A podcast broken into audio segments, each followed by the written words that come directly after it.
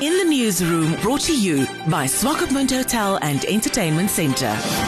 The story behind the therapy pony Gummy Bear is even more beautiful than his red vellies that were bought for him at Leather Connection. The vellies will help Gummy Bear on his trips while visiting children, cancer patients, people in rehab hospitals, and the elderly. The owner of Gummy Bear, Vesta Burmeister, tells this story of hope to In the Newsroom. Okay, so the story behind Gummy Bear and his new shoes, his Sally shoes, couple of years back, I was diagnosed with cancer and I went through the treatment of chemotherapy and radiation. But I've always had the desire to take a little bit of the beauty of the therapy that I do outdoors with the horses to be able to take that to people that are not able to come out to the stables.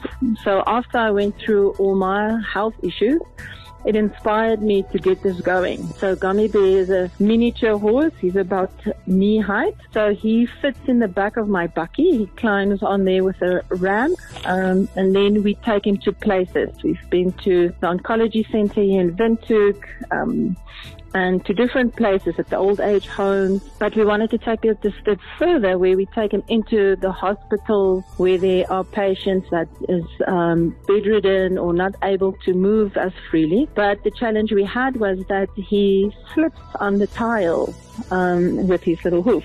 So with Leather Connections, we came up with this idea of making him these beautiful vellies that has a very sticky sole and it works like a bomb. So from day one, when we put on his new little shoes, it was the most normal thing for him to wear these red little shoes and it even looks like he loves them as well.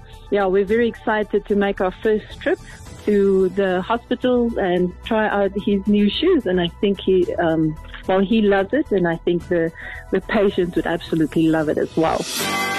In the newsroom, brought to you by Swakopmund Hotel and Entertainment Centre.